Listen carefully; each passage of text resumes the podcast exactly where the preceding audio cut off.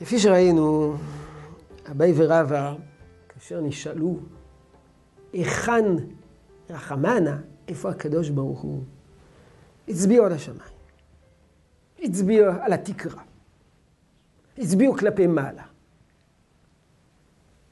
זה לא פילוסופיה.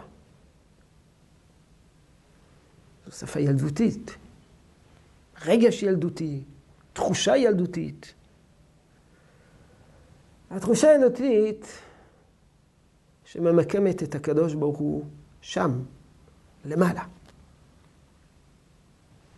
זה הדבר הראשון שילדים צריכים לקנות. רגש של הרוממות האלוקית. שאלוקים למעלה למעלה בשמיים. בשביל ילדים למעלה למעלה בשמיים, פירושו של דבר שאלוקים גדול. זה עבורם ביטוי של הגודל האלוקי. זה אחד הדברים החשובים להרדיר לילדים. אלוקים, זה לא המורה שלך, זה לא הגננת שלך, זה לא הבובה שלך, אלוקים למעלה למעלה. וזה מה שביטאו אביי ורבא. בהצבעה כלפי מעלה, או כלפי התקרה, או כלפי השמיים.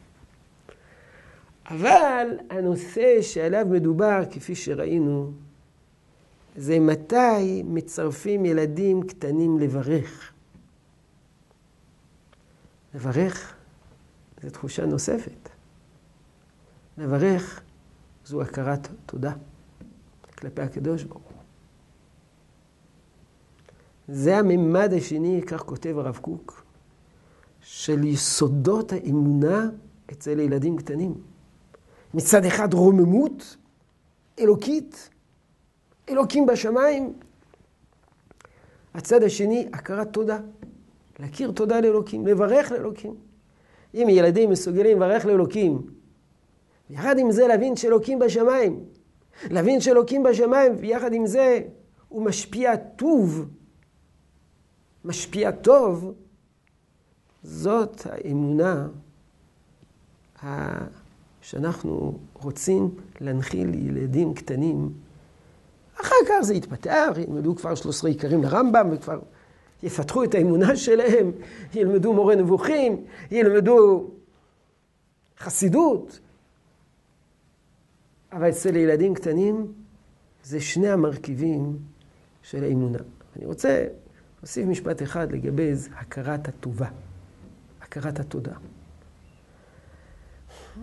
קוק כותב הרבה, בהרבה מקומות על ההבדל בין אלוקים שמפחדים ממנו לבין אלוקים שמיטיב.